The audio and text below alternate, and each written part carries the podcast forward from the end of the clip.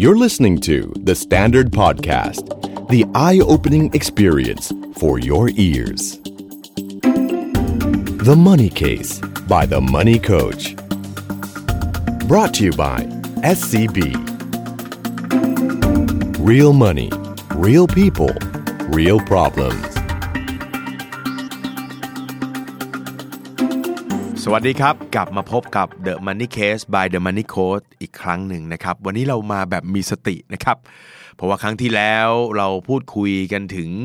เรื่องของการแก้หนี้นะครับ เราชี้ให้เห็นแล้วว่าเฮ้ยคนที่เป็นหนี้หนักๆในยประมาณไหนนะครับ แล้วก็วิธีการที่แนะนำกันผิดๆเนี่ยนะครับที่วันตอนนี้กำลังฮิตกันอยู่ในท้องตลาดเนี่ยเป็นยังไงนะครับสำหรับใครที่พลาดนะครับ ย้อนกลับไปฟังตอนที่แล้วก่อน แล้วค่อยกลับมาฟังตอนนี้นะ รับประกันว่าจะได้ทั้งยานะครับแล้วก็วิธีการแก้ปัญหาที่ถูกต้องทั้งหมดนะครับรวมไปถึงวิธีคิดที่ถูกต้องด้วยนะครับ ก็เปิดเช้าวันจันทร์มานี้นะครับเรามาคุยกันเรื่องของการแก้หนี้แบบถูกต้องนะครับ เอาละยาแรงยาแรงที่คุณจะต้องยอมรับมันนะครับ ว่ามันเป็นเรื่องจริง และเป็นวิธีการที่แก้ที่ถูกต้องนะครับสเต็ปดังต่อไปนี้เลย อันที่หนึ่งผมย้ำตั้งแต่คราวที่แล้วแล้วว่าถ้าใครเป็น หนี้หนักๆเนี่ยผมไม่แนะนำสำหรับการพาตัวเองจากการเป็นหนี้ในระบบออกสู่นอกระบบ เมื่อเราไม่ออกนอกระบบ ทีนี้มันก็จะตึงไปหมดแล้วใช่ไหมเราก็โอ้ยหันหน้าพึ่งใครไม่ได้เว้ยวิธีการครับ เดินเข้าไปคุยกับธนาคารเลยครับ เป็นวิธีการที่ขีดเส้นใต้เลยนะ โคตรเจ็บปวด แต่มันเป็นเรื่องจริง แล้วผมก็เอาละครับ ตอนนี้รายการเราต้องก่อวอร์ดหน่อยนะ ผมขอวิงวอนธนาคารทุกธนาคารนะครับ อยากให้เปิดช่องตรงนี้นะ วันที่พวกเราทำบัตรเครดิตทำอะไรต่างๆ โอ้โหพวกท่านเนอะต้อนรับเราเสือเหลือเกินเนอะเราไม่อยากทำท่านก็บอกเอาไปอีกสักใบหนึ่งทุกวันนี้ในกระเป๋าสตางค์เนี่ยไม่มีช่องอื่นแล้วนะไม่มีช่องใส่ธนบัตรแล้วแม่เป็น cashless society มีแต่บัตรแล้ว วันนั้นน่ะถ้าเวลาท่านท่านจะขายบัตรจะแนะนำบัตรให้เราเนี่ยโอ้โห ท่านมากันเต็มมากันกระหน่ำเลยเพราะฉะนั้น ผมก็วิงวอนเหมือนกันฮะอยากให้ธนาคารมีช่องสำหรับชาวบ้านประชาชนเนาะที่มีปัญหาทางการเงินจากสินเชื่อ ใช้บริการสินเชื่อของท่านแล้วมีปัญหาเนี่ยอยากให้เราเดินเข้าไปแล้วคุยกับท่านได้จังเลยนะครับ เอาละเขาทำช่องหรือเปล่าไม่รู้ สิ่งที่เราต้องทำคือโทรติดต่อและพูดคุยเลย หลาย ๆ ครั้งผมจะพูดเสมอเลยว่า ในเรื่องการแก้ปัญหาด้านการเงินเนาะทางตรงคือทางลัดที่ดีที่สุด เอาใหม่ ทางตรงคือทางลัดที่โคตรดีที่สุดนะครับ ให้ใช้วิธีนี้เลย เราเจราจาตรงๆกับเขาเลยว่าเราทำอะไรได้บ้าง ส่วนเขาจะช่วยเราได้แค่ไหนนั้น อันนั้นก็เป็นสิทธิ์ของเขา แต่ผมอยากให้เจราจา เอาหนี้ของเราเข้าไปคุยกับเขาแล้วก็บอกเลยครับว่า ตอนนี้สถานะทางการเงินเรามีปัญหา มีทางไหนบ้างที่ธนาคารจะช่วยได้บ้าง ไม่ว่าจะขอลดดอกเบี้ยชั่วคราวได้ไหมขอจ่ายเฉพาะดอกเบี้ยชั่วคราวได้ไหมเพื่อทำให้เราพอมีสภาพคล่องทำให้เราตั้งหลักได้ หรือ เอาแรงๆเลยฮะขอหยุดชำระชั่วคราวได้ไหมคือปิดบัตรนี้เลยอะแต่ว่าขอหยุดชำระชั่วคราวแล้วเดี๋ยวก็จะมาทำเรื่องของการผ่อนเป็นเป็นรายการเป็นเป็นรายละเอียดกันไปโค้ชครับฟังแบบนี้แล้วที่พูดมาแต่ละอย่างนี่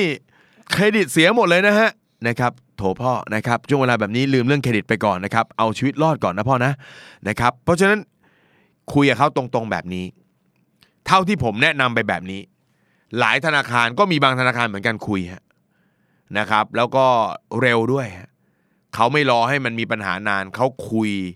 นะครับ เจราจาแล้วก็ทำตัวเลขมาเลยว่าโอเคงั้นคุณหยุดนะบัตรนี้เราไม่ให้คุณใช้แล้วเนาะเพราะฉะนั้นเราจะให้คุณผ่อนเท่านี้เดือนนะ เพื่อจะปิดจบคุณไหวไหมเจราจากันเลย แล้วถ้าเกิดงวดมันผ่อนลงมันเบาลงถูกไหมมันก็ทำให้เราสบายใจขึ้น คล่องขึ้นหายใจคอได้ดีขึ้น ยกตัวอย่างง่ายๆถ้าบัตรเครดิตคุณค้างก็ห้าหมื่นคุณไม่มีเงินส่งเขาเก็บขั้นต่ำสิบเปอร์เซ็นต์คือห้าพัน คุณไม่ไหวจริง ๆ ถูกไหมคุณอาจจะขอคุยเนาะเป็นเดือนละพันห้าหรืออะไรต่างๆ ถูกไหมแล้วก็โอเค เครดิตเราอาจจะต้องพังไปช่วงหนึ่งแต่อย่างที่บอกไงอย่างที่เขาวที่แล้วที่บอกไงถ้าข้างล่างคุณอะเนาะทำงบแล้วรายรายรับลบรายจ่ายแล้วคงเหลือติดลบเกินหนึ่งในสามของข้างบนเนี่ย โอกาสที่มันจะรอดจากการเสียเครดิตเนี่ยหรือไม่ได้สู้กันด้วยยาแรงเนี่ยมันยากมากแล้วคุณต้องมีเงินก้อนใหญ่ๆตุ้มเข้ามาเพื่อปิดหนี้นะมันถึงจะรอดไป เพราะฉะนั้นเมื่อปลายทางเราเห็นแล้วว่ามันพังแน่อย่างเงี้ย เพราะนี่คือยาแรงนะต้องพูดตรงๆนะ เห็นข้างหน้าว่าพังแน่ก็คือพังก่อน มันดีกว่าที่คุณไม่ยอมพังตอนนี้ แล้วคุณก็ไปกู้นะมามาผ่อน กู้มาผ่อนเนี่ยต้นมันไม่ได้ลดไงมันแค่เอาแต่แต่ละเดือนรอดไปเท่านั้นเองขายผ้าเอาหน้ารอดแบบนี้มันไม่จบ คือพังปึ้งปุ๊บไปไงฮะ เข้าไปแก้ปัญหา เข้าไปคุยไปเจรจา เห็นไหมถ้าเดือนละห้าพันมันทำให้คุณไม่คล่อง คุณเหลือเดือนละพันกว่าบาทอะคุณจะเริ่มจะเริ่มจะจัดสรรตัวเองได้ง่ายขึ้นมากขึ้นแล้ว ฉะนั้นอันนี้ก็เป็นทางหนึ่งนะฮะทางตรงนะครับทางง่ายๆ แต่ผมเชื่อว่าน่าจะเป็นทางลัดที่ที่ใช้ได้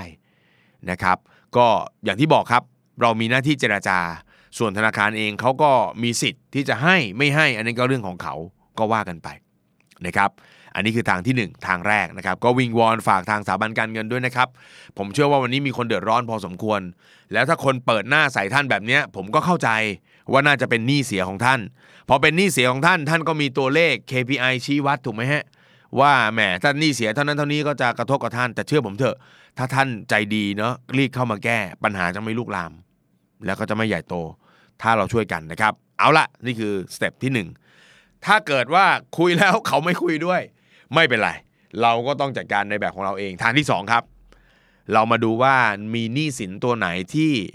เราสามารถตัดจ่าย ตัดขายได้บ้าง เอาพูดกันตรงๆเลย ถ้าพูดกันตรงๆนะก็จะเหลืออยู่ 2 ตัวสำคัญก็คือบ้านกับรถ ซึ่งบอกตรงๆ อีกเช่นกันว่า 2 ตัวนี้เวลาตัดขาย power หรือพลังในการที่จะแก้ปัญหานี้ให้เราไม่เท่ากัน แต่เชื่อว่าสะเทือนกับความรู้สึกก่อนนะพูดถึงความรู้สึกก่อนนะครับ เวลาเราต้องขายบ้านทิ้ง ขายรถทิ้ง ผมรับประกันว่ามันสะเทือนความรู้สึกท่านแน่ๆ ราะในความรู้สึกของเราทั้งบ้านทั้งรถในมุมหนึ่งก็รู้สึกเหมือนมันเป็นทรัพย์สินของชีวิตนะเนาะการมีบ้านของตัวเอง การมีรถของตัวเองก็ทำให้เรารู้สึกดีกับตัวเอง มีความภาคภูมิใจในชีวิต ถ้าชีวิตมันลงมาถึงจุดที่ต้องตัดสินใจขายอย่างใดอย่างหนึ่งเนี่ยผมคิดว่าน่าจะสะเทือนกับความรู้สึกเรามากอยู่พอสมควร แต่อย่าให้มองอย่างนี้ ถ้าวันนี้เราเป็นหนี้รถอยู่ประมาณ 5 0 0แสนหนี้บ้านอยู่ประมาณ 2 ล้าน การที่เราตัดขายนี่ดูดูในเชิงคณิตศาสตร์ก่อนนะ คือถ้าเราตัดขายปุ๊บห้าแสนกับสองล้านมันหายไปเลย มันหายไปจากพอร์ตเราเลย พอร์ตหนี้ของเราเลย เพราะฉะนั้นพอมันหายปุ๊บมันทำให้สภาพคล่องมันกลับมา ลองดูโจทย์ก่อนว่าเครื่องมือสองตัวนี้มีไว้เพื่ออะไร บ้านเรามีเพื่ออยู่อาศัยถูกไหมแต่การอยู่อาศัยหรือการที่บ้านเป็นปัจจัยสี่มันก็ไม่ได้บอกว่าเราต้องซื้อเป็นของตัวเอง ถูกไหมเพราะฉะนั้นถ้าเราไม่ไหวเราอาจจะยอมขายมันไปก่อน แล้วก็ไปหาเช่าเขาอยู่ ก็ไม่ใช่เรื่องเสียหาย ในช่วงที่ชีวิตมันจมอะถูกไหมฮะจมชีวิตกำลังจมดะจมต่ำดำดิ่งลงไปเรื่อยๆ แล้วยังไปกอดของที่มันหนักๆอยู่ มันก็จะกดตัวให้เราจมลงไปเรื่อยๆ แต่ถ้าเราปล่อยเรามีโอกาสที่จะลอยนะแล้วการขายไปก็ไม่ใช่ว่าเราจะซื้อมันกลับมาไม่ได้ วันหนึ่งเราก็อาจจะมีบ้านที่ใหญ่แล้วก็สวยกว่าเดิมก็ได้ ผมเองก็เป็นคนหนึ่งที่ในวันที่เจ็บสุดๆ ทะเลาะกันอยู่นานนะคิดกันอยู่นานว่าจะขายบ้านทิ้งไหม พราะธนาคารก็บอกว่าขายบ้านสิ บ้านเนี่ยของคุณเนี่ยส่งมาต้องเกือบเจ็ดแปดปีแล้วเนี่ย ต้นมันหายลงไปพอสมควร ถ้าคุณขายเนาะแล้ววันนี้เจ็ดแปดปีผ่านมาราคาบ้านคุณมันไม่เท่าคุณเท่ากับที่คุณตอนซื้อแล้ว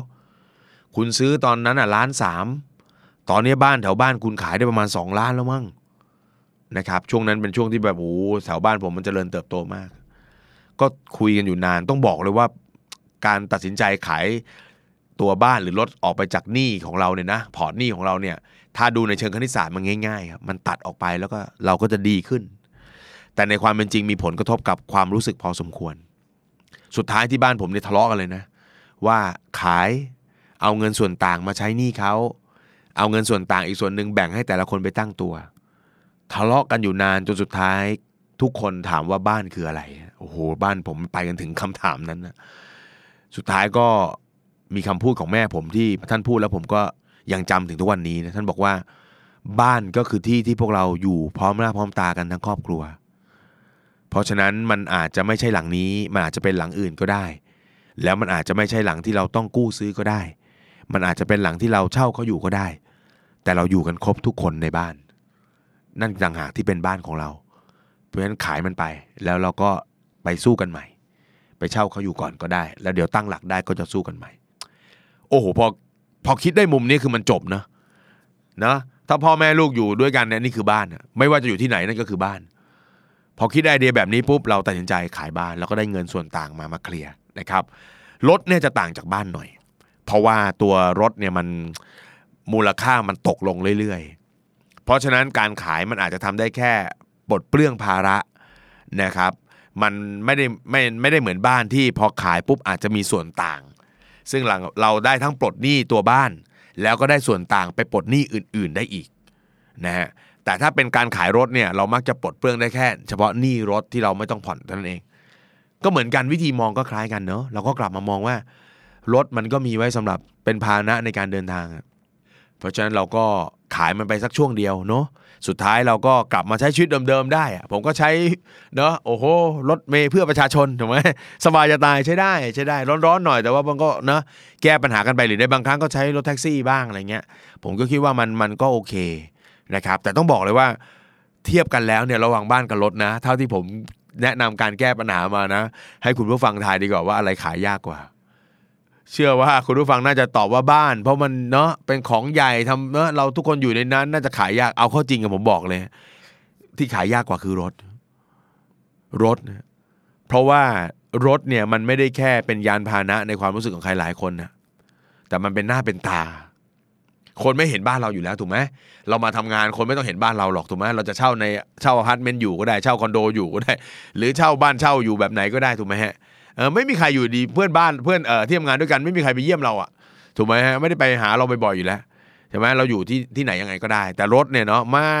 มันขับมาโฉบเฉียวมาแล้วนี่สิใช่ไหมขับมาโฉบเฉียวแล้ว และไอตอนออกเราก็เต็มเหนียวไงนะบางทีมีเน็บมีแซวเพื่อนด้วยเอ้ายังมารถประจำทางอีกหรือนี่เราไปทำอย่างนี้กันไว้นะเพราะฉะนั้นหลาย ๆ คนไปมองว่ารถมันคือเครื่องแสดงถึงหน้าตานะครับ เพราะฉะนั้น เวลาขายเนี่ยโอ้โหตัดใจขายกันยากขายกันลำบากพอสมควรนะครับ แล้วก็ด้วยมูลค่าของมันที่ตกลงไปเยอะนะครับ หลายๆคนก็รู้สึกว่าโอ้โหไม่ได้อยากขายเท่าไหร่นะครับ ก็เป็นทางเลือกหนึ่งนะ ก็เป็นทางเลือกหนึ่งสำหรับผมเนี่ยผมมีความเชื่อของผมอย่างนี้เสมอเอ่อตอนนั้นก็ไม่ไม่ได้มีรถนะฮะตอนเป็นหนี้แล้วพอแก้ปัญหาทุกอย่างได้มีชีวิตทางด้านการเงินที่ดีขึ้นมาแล้วเนี่ย ผมเองก็เป็นคนหนึ่งที่ไม่ซื้อรถแพงอะ นะครับอันนี้ไม่มีใครผิดนะครับ ถ้าใครอยากชอบเนาะซุปเปอร์คาร์ก็เป็นเรื่องของเขาเนาะเออเป็นสิทธิ์ของแต่ละคน แต่ผมมีความรู้สึกว่าผมไม่ค่อยชอบขับรถแพงนะฮะเพราะว่ารถนี่มันไม่เหมือนบ้านนะบ้านเราตั้งอยู่เฉยๆคงไม่มีใครมาเฉี่ยวมาชนนะแต่รถนี่แหม่มีโอกาสจะไปเฉี่ยวไปชนรู้สึกว่าโอ้ถ้าซื้อแพงก็เราคงเสียดายใครมาชงมาชนนะฮะเราก็เลยซื้อรถธรรมดานะครับใครมาชนก็เฉยๆนะครับ ผมนี่โดนขับรถนี่ไม่เคยชนใครนะมีคนมาชนผมสองสามทีลงมาผมก็ยิ้มๆนะครับแล้วก็ กลายเป็นคนชนผมแม่งด่าผมอีกนะเออจะเบรกไม่บอกกันเลย พี่ขับกระชั้นผมไงพี่เลยชนผมก็ยิ้มยิ้มๆอะไรเงี้ยครับโอ้เรามีประกันเราก็ให้ประกันเคลียร์ไปเนาะเราไม่ได้เอาใจไปอยู่กับตัวรถมากนะครับ ก็คือสำหรับผมเนี่ยเนะก็ถ้ามันเหนื่อยหนักจริง ๆ ก็ขายขายไปก่อนเนะก็จำไว้รถไม่ใช่เครื่องแสดงฐานะนะครับ มันเป็นแค่พาหนะเนาะเออไม่ใช่เครื่องอะไรที่มันผูกกับหน้ากับตาเราหรอก แล้วเราก็ถ้ามันกำลังจมอยู่ก็ปล่อยมันไปก่อนดีกว่า นะครับ หลายๆ ครั้งผมเจอว่าคนที่แก้หนี้ด้วยยาแรงโดยการปลดตรงนี้ออกไปเนี่ยช่วยให้ทำให้เราฟื้นขึ้นมาได้เร็วขึ้นเยอะจริง ๆ โดยเฉพาะบ้านนะครับ อย่างที่บอกบ้านมันเหมือนกับโอ้โหหลายหลายสเต็ปมาก ขายบ้านปุ๊บเคลียร์หนี้บ้านก่อนได้หนึ่งที ได้เงินส่วนต่างมาจัดการหนี้ก้อนอื่น ๆด้วยนะครับ อันนี้ก็เป็นคำแนะนำที่ที่สองนะครับ ก็ตัดสินใจเองแล้วกันเนาะผมก็ไม่ได้บังคับว่าท่านต้องขายอะ นะถ้าท่านดูว่าเอ้ยยังพอแก้ได้ยังพอหมุนได้ ทางที่หนึ่งเนี่ยเราไปคุยกับธนาคารปุ๊บยังพอหมุนได้เราก็ไม่ต้องทำทางที่สองก็ได้นะแล้วเราก็อาจจะต้องหารายได้เพิ่มเพื่อมามาปิดมาโปะนะครับคุณผู้ฟังครับ ค่าธรรมเนียมในการทำธุรกรรมต่าง ๆ เนี่ยมันเป็นเรื่องน่ารำคาญใจใช่ไหมครับ วันนี้ SCB Easy ฟรีค่าธรรมเนียมเพื่อคุณ โดยไม่มีเงื่อนไขใด ๆ ทั้งสิ้น ให้คุณโอนเงินข้ามเขต ข้ามธนาคารผ่านแอป SCB Easy แบบฟรีๆ จ่ายบิน ค่าสินค้า ค่าบริการต่างๆ ก็ฟรี จะเติมเงินมือถือ เติมเงิน Easy Pass หรือว่าเติม e-wallet ก็ฟรีอีกเช่นเดียวกันครับ แถมยังกดเงินแบบไม่ใช้บัตรที่ตู้ ATM SCB ทั่วประเทศ ก็ฟรี ทั้งหมดนี้ไม่ใช่โปรโมชั่นนะครับ แต่ว่าเป็นการฟรีค่าธรรมเนียมแบบถาวรตลอดการไปเลยครับ แค่ทำธุรกรรมต่างๆ ผ่านแอป SCB Easy เท่านี้ค่าธรรมเนียมทุกอย่างก็ฟรี SCB Easy โอนจ่ายเติมกด ฟรีหมดโหลดเลย ทางที่ 3 นะครับสำหรับคนที่ ตึงหมดแล้ว ติดลบหนักๆแล้ว พยายามจะหารายได้เพิ่มเข้ามาก็ไม่สามารถมาหมุนได้ทันในแต่ละเดือนแล้วเนี่ยนะครับ อันนี้ทางที่ 3 ที่ต้องทำก็คือ ถ้าเป็นภาษาก็คล้ายๆ เหมือนล้มกระดานนิดนึงนะครับ ก็คือการหยุดชำระ ตรงสเต็ปหยุดชำระเนี่ยอยากจะพูดนิดนึงในระบบเนี่ยถ้าหยุดชำระก็จะมีกระบวนการอย่างที่เล่าไป แต่ถ้าเป็นนอกระบบเห็นไหมฮะโอ้โหถ้าหยุดชำระปุ๊บมันมีกระบวนการที่วุ่นวายมากกว่าเดิมเยอะ หยุดชำระของนอกระบบ คนปล่อยหนี้นอกระบบมี 2 กลุ่ม ถ้าไม่ใช่คนสนิทคนรู้จักกัน ก็เป็นกลุ่มแบบผู้มีอิทธิพล กลุ่มที่เป็นเพื่อนสนิทกัน ถ้าคุณหยุดชำระแน่นอนก็เสียเพื่อนอะใช่ไหมถ้าเป็นพวกผู้มีอิทธิพลคุณก็อาจจะเดือดร้อนงั้นนี่จึงเป็นข้อห้ามของผมอย่างแรงที่สุดเลยว่า อย่ากระโดดออกไปตรงนั้นเด็ดขาด ถ้าจะล้มล้มข้างในนี้ เพราะมันมีกระบวนการที่เป็นขั้นเป็นตอน ทีนี้คำว่าหยุดหยุดยังไงพอหยุดปุ๊บแน่นอนฮะ โอ้โห กระบวนการทางแบงค์เขาก็ต้องดำเนินการตามนั้นไป ฟังถึงตรงนี้แบงค์จะบอกเฮ้ยเดี๋ยวโค้ดทำไมไปสอนคนให้หยุดจ่ายเนอะไหมคือผมจะเล่าให้ฟังอย่างนี้นะครับ ถ้าเกิดว่าเขาไปคุยกับท่านในกระบวนการแรก ๆ แล้วท่านไม่ไม่คุยเจรจาหาทางช่วยเหลือเขาเนี่ยมันจะต้องมาถึงจุดนี้แน่นอนไม่วันใดก็วันหนึ่ง เพราะว่าเขาไม่ได้เป็นหนี้กับท่านแค่เจ้าเดียวนะครับ คนที่อาการหนักแบบนี้วิธีการของเขาเวลาแก้หนี้คือเขาจะเปิดบัตรไปเรื่อยๆ แล้วก็วนไปเรื่อยๆ เขาจะถามตัวเองว่ามีที่ไหนที่จะยังเปิดบัตรได้ทำเครดิตได้ เขาก็จะไปทำแล้วก็สร้างหนี้จนพอกไปเรื่อยๆ เห็นปลายทางรายรับของเขาจะห่างจากรายจ่ายไกลมาก สุดท้ายเขาก็ต้องไปที่จุดหยุดอยู่ดี ผมถึงบอกไงว่าแบงค์น่าจะต้องมีจุดที่จะต้องมาเตรียมการเรื่องพวกนี้ด้วย เพราะว่าสถานการณ์ทางการเงินอย่างหนี้ครัวเรือนในปัจจุบันสูงขนาดเนี้ย ถ้าทุกคนระเนระนาดพร้อม ๆ กันเนี่ยผมคิดว่ากระเทือนนะฮะกระเทือนอยู่พอสมควร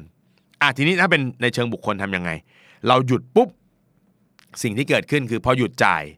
เราก็จะไม่มีภาระที่ต้องเหนื่อยเป็นรายเดือน แต่ขีดเส้นใต้ใส่ดอกจันแล้วก็ใส่ดอกบัวไว้ ในคำพูดต่อไปนี้ของผมนะครับ เราหยุดจ่ายตรงนี้เป็นการหยุดชั่วคราว ไม่ว่าอย่างไร เราเป็นหนี้เขา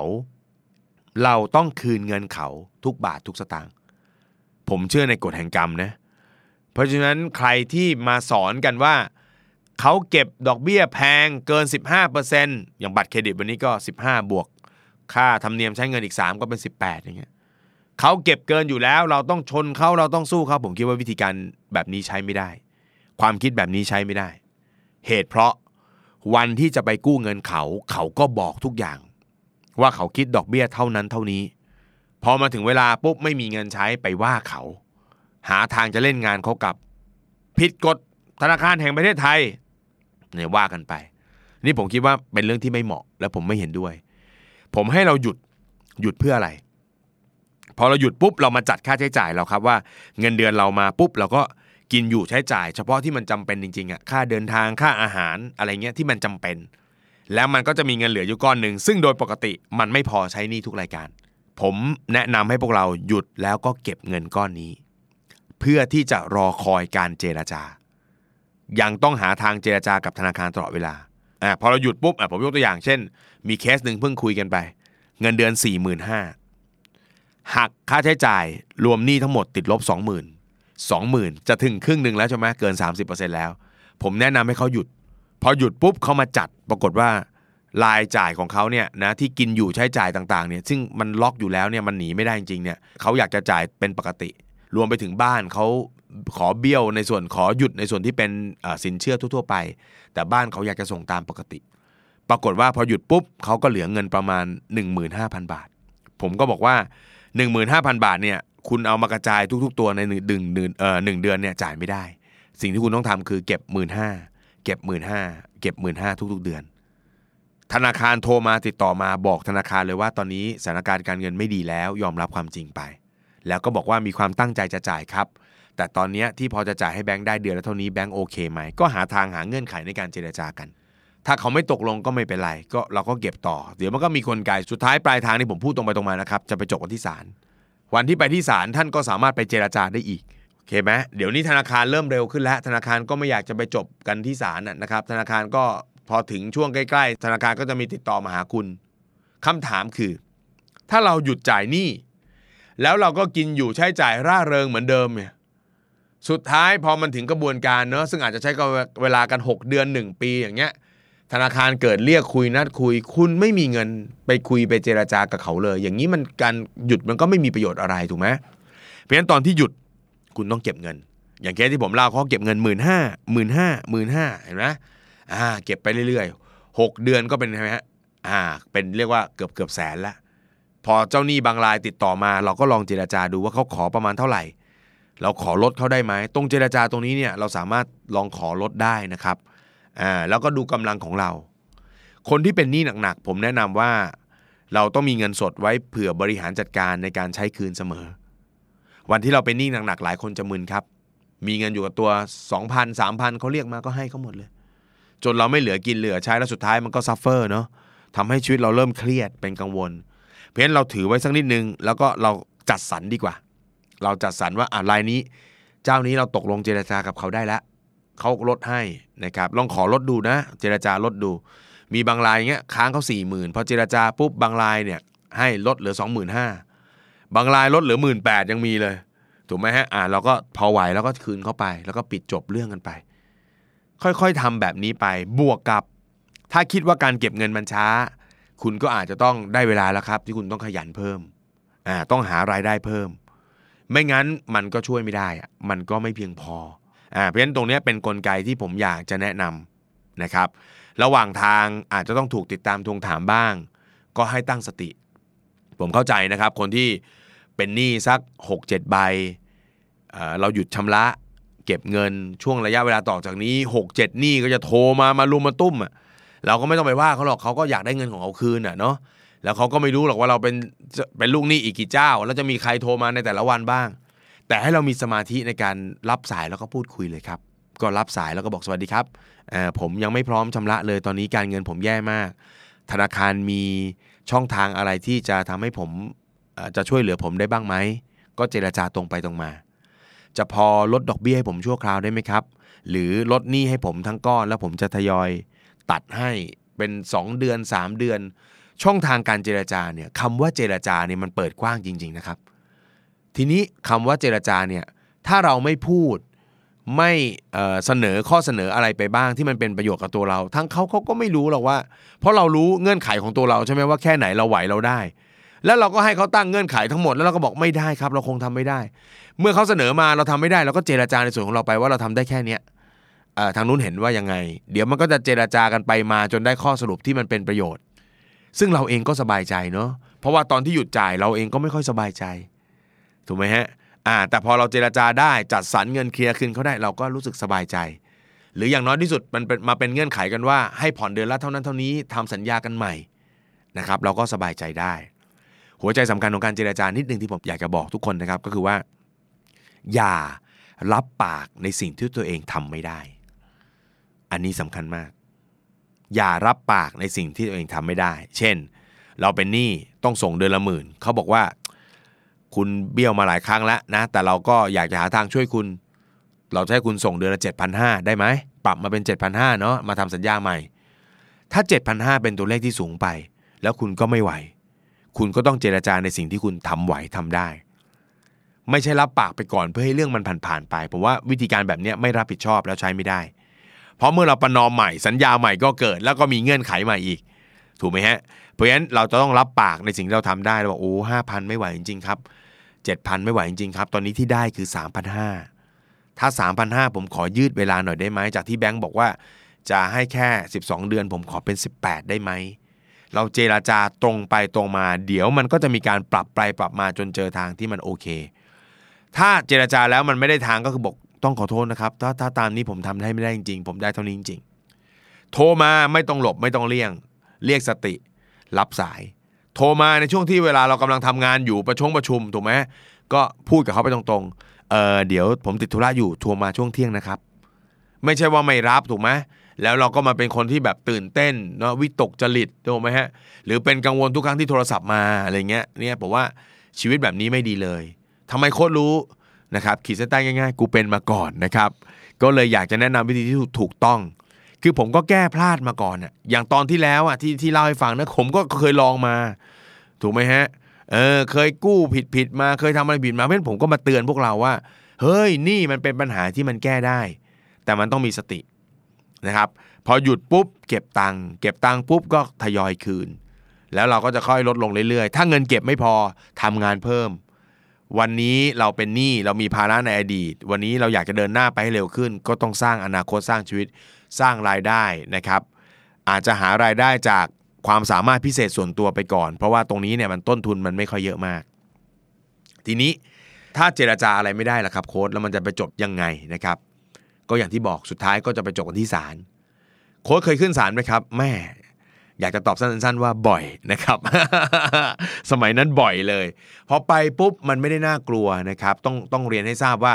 คดีเป็นหนี้เนี่ยนะครับเรียกว่าไม่ได้ร้ายแรงอะไรมากนะเป็นหนี้หลักแสนหลักอะไรเนี่ยไม่ได้ร้ายแรงเราไม่ได้ไปฆ่าหันศพนะครับแม้ถ้าฆ่าหันศพนี่มาสอบสวนกันยาว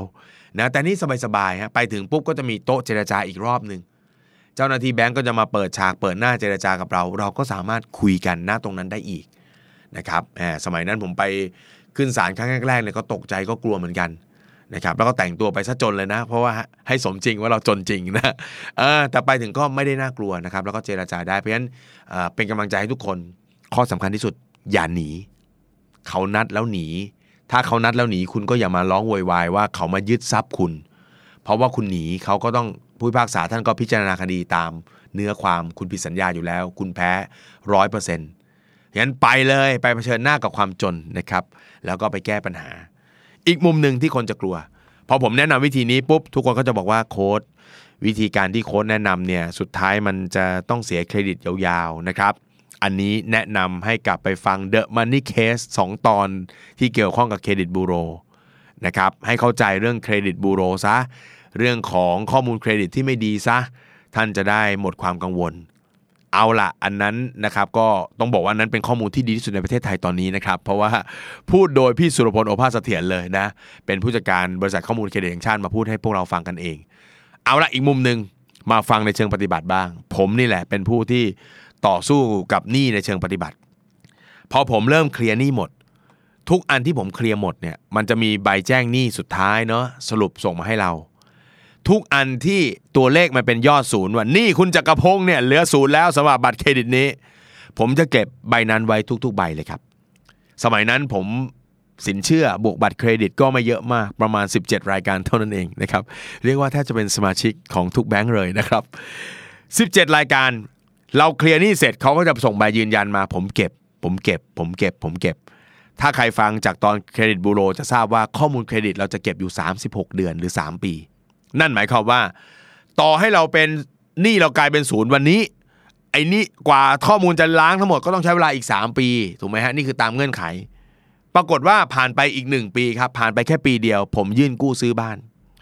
ผมก็ไม่คิดอะไรมากนะครับ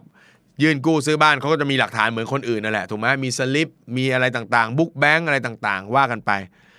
จักรพงศ์เนี่ยครับก็ซีล็อกครับหรือถ่ายเอกสารไอ้ทุกๆใบเลยอะไอ้ใบแจ้งหนี้ที่เป็นศูนย์ทุกใบอะแนบติดไปด้วย เจ้าหน้าที่แบงค์ถามว่าให้มาทำไมคะเนี่ยไม่ได้ขอ เราก็บอกว่าเอาไปเถอะพี่ได้ใช้แน่ เพราะว่าถ้ายื่นแบบคนปกติใช่ไหมเรามีสมุดบัญชี เรามีสลิปเงินเดือนมีบัตรประชาชนถูกไหมพอเรายื่นไปปุ๊บเดี๋ยวเขาต้องไปขอตรวจข้อมูลเครดิตเราที่เครดิตบูโรไงแล้วก็ต้องมาเจอว่า โอ้โหจักรพงศ์แผลเต็มหลังเลยนะแกเนี่ยนึกออกไหมนะเราก็บอกนี่ครับเราเราสมานแผลทั้งหมดแล้ว เอาทั้งหมด 17 รายการไปให้เขาดู แล้วผมก็ เป็นคนทำอะไรเนี่ยสร้างโอกาสให้ตัวเองเสมอ ผมไม่ได้รอว่ายื่นเจ้าเดียวแล้วเราก็เอาเถอะนะครับไหว้ละช่วยให้ผมเถอะ ผมก็ยื่นกู้บ้านหลังเดียวกันเนี่ยจาก 3 ที่เลย ก็เอาข้อมูลส่งให้ 3 ที่เลยเพราะผมรู้อยู่แล้วว่าผมเป็นคนมีชนักปักหลังถูกไหมการเงินเราไม่สวยงามเราก็ลุยมันทุกที่เลย ก็ยื่นไป 3 ที่ปรากฏว่ามี 2 ที่ให้ครับทั้งทั้งที่ข้อมูลเครดิตเนี่ยผมก็ตรวจล่าสุดของผมเองตอนนั้นนะก็คือเละ แต่เรามีสลิปที่มันแบบเป็นไงเน่ขอแจ้งให้ทราบว่าทุกตัวหมดแล้วนะครับ ตัวนั้นนะ่ะยังลงไม่เสร็จ แต่ของจริงเป็นอย่างนี้ ก็มี 2 แบงค์ให้อีกแบงค์หนึ่งไม่ให้ ก็เป็นสิทธิ์ของเขา แต่อีก 2 แบงค์เราก็กู้ได้ กู้ได้ปวดหัวในทีหลังอีกต้องมาเลือกนี่เป็นไงทุกอย่างอยู่ในมือเรา คือผมเป็นคนที่ไม่ค่อยรอถูกไหมไม่ค่อยหวังอะแก้อะไรได้ก็แก้ทำอะไรก็ทำมีหลายช่องทางให้เลือกก็ต้องเลือกไปก่อนถูกไหมแล้วเดี๋ยว มันได้กลับมาพร้อมๆ กันแล้วค่อยเลือกอีกทีเราใช้ชีวิตแบบนี้เนะให้ทุกอย่างอยู่ในกำมือเราไม่อยู่ในกำมือใคร เพราะฉะนั้นผมกล้ารับประกันว่ายังไม่ครบ 3 ปี ถ้าคุณแก้หนี้ได้หมดได้เร็วก่อนเวลา มันก็มีโอกาสถูกไหมฮะ ที่คุณจะกลับมาใช้ชีวิตทางการเงินได้อย่างเป็นปกติ ทุกวันนี้ชีวิตการเงินของโค้ชเป็นไงบ้างครับ กลับกันแล้วครับน้อง ทุกวันนี้นั่งอยู่ดีๆ ขับรถโทรศัพท์มาพี่คะมีความจำเป็นต้องใช้เงินหรือเปล่า ยังไม่มีหรอกแล้วน้องให้เท่าไหร่ละสินเชื่อ ด้วยดูจากรายได้ของพี่นะคะก็อยากจะให้วงเงินสัก 2 ล้าน ดอกเบี้ยพิเศษโอ้ว้าว2 ล้านดอกเบี้ยพิเศษเนอะไหมครับเท่าไหร่ครับก็ 19%อันนั้นมึงแพงเป็นพิเศษ ไอ้บ้าก็ไม่เอาเพราะว่าเป็นสินเชื่อแบบที่มันไม่มีหลักทรัพย์ค้ำประกันอะไร ดอกเบี้ยมันก็แพงหน่อยนะทุกวันนี้ก็จะโทรมาแนวนี้เพราะฉะนั้นปัญหาทางการเงินในอดีต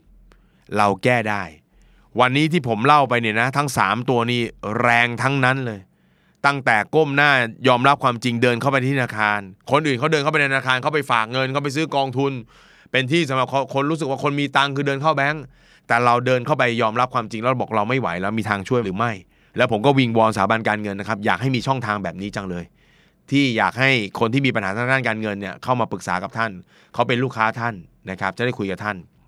2. การขายทรัพย์สินใหญ่ๆมันกระทบกับความรู้สึกความภาคภูมิใจของชีวิต แต่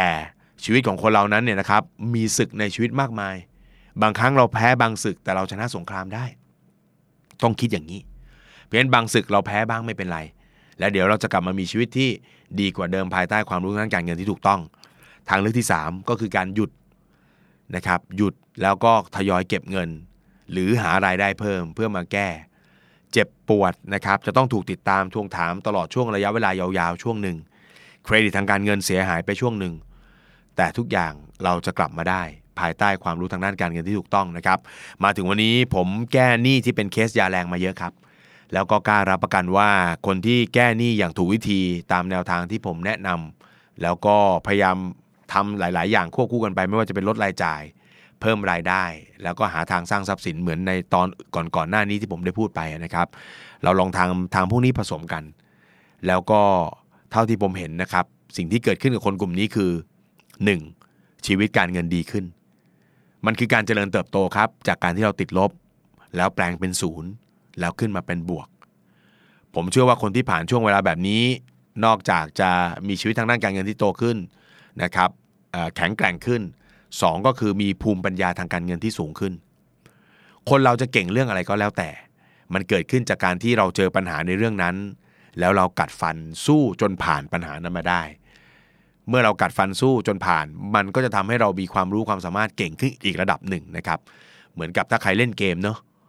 ถ้าเราเล่นเกมผ่านที่มันมีต้องมีหลาย ๆ ด่านเนาะต้องสู้ด่านนี้ผ่านไปด่านต่อไป ลุยไปเรื่อยๆ จนกว่าจะเจอบอสพอเราผ่านด่านหนึ่งได้ปุ๊บเราเข้าสู่ด่านที่2 เล่นเกมครั้งต่อไป เราก็จะไม่ต้องมาเสียเวลากับด่านที่1มากแล้วเพราะเราเก่งเราเก่าเรารู้อยู่แล้วว่าเดี๋ยวไอ้นั่นจะโผล่มาตรงนี้ไอ้นี่จะโผล่มาอย่างนั้นบางทียิงดักก่อนเลยเนอะไหมครับนึกออกไหมเพราะเราเก่งขึ้นพัฒนาตัวเองขึ้นไปในแต่ละเลเวลนะครับเมื่อเราเก่งมากขึ้น เราก็จะไม่มีโอกาสถอยหลังกลับมาผิดพลาดในเรื่องแบบเดิมๆอีกนะครับ ทั้งหมดก็เป็นเรื่องของการแก้หนี้ด้วยยาแรงนะครับ ก็เป็นกำลังใจให้กับทุกๆคนนะครับที่เป็นหนี้ช่วงเวลาของปี 2 ปีนี้เป็นช่วงเวลาที่ผมผม ไม่เคยเจอฮะว่านี้ครัวเรือนหนักกันขนาดนี้ ตัวเลข 80%ที่พูดกันของ GDP เนี่ยอาจจะเป็นเพียงแค่ส่วนหนึ่งนะครับ เพราะว่านั่นคือหนี้ในระบบที่ติดตามเช็คได้ทั้งหมด แต่ยังมีหนี้นอกระบบและหนี้อื่น ๆ อีก ซึ่งไม่อยู่ในระบบที่จะตรวจสอบได้เพราะฉะนั้นก็เป็นกำลังใจครับ ให้ทุกคนสู้กับชีวิตนะครับ แล้วก็มีความหวังการเงินนั้นเนี่ยนะครับพลิกผันได้เสมอการเงินไดนามิกนะครับเพราะฉะนั้นเมื่อคนเราติดลบได้ วันหนึ่งเราก็กลับมาบวกได้ สิ่งสำคัญเพียงอย่างเดียวก็คือ เราต้องเชื่อมั่นในตัวเองนะครับแล้วก็พยายามเรียนรู้ที่จะจัดการกับปัญหาด้วยตัวเอง ไม่รอให้ใครมาช่วย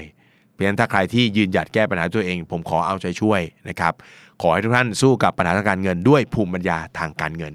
แล้วก็มีชีวิตที่มีความสุขนะครับ ก็วันนี้ขอบคุณสำหรับการติดตามนะครับ ในโอกาสต่อๆไป The Money Case ก็จะเอาเรื่องดีๆ เรื่องสนุกๆ มาเล่ากัน แล้วก็จะมีเกสหรือแขกรับเชิญที่น่าจะให้ความรู้ทางด้านการเงินกับพวกเรานะครับติดตามในตอนต่อไปครับสำหรับวันนี้ขอบคุณสำหรับการติดตาม สวัสดีครับ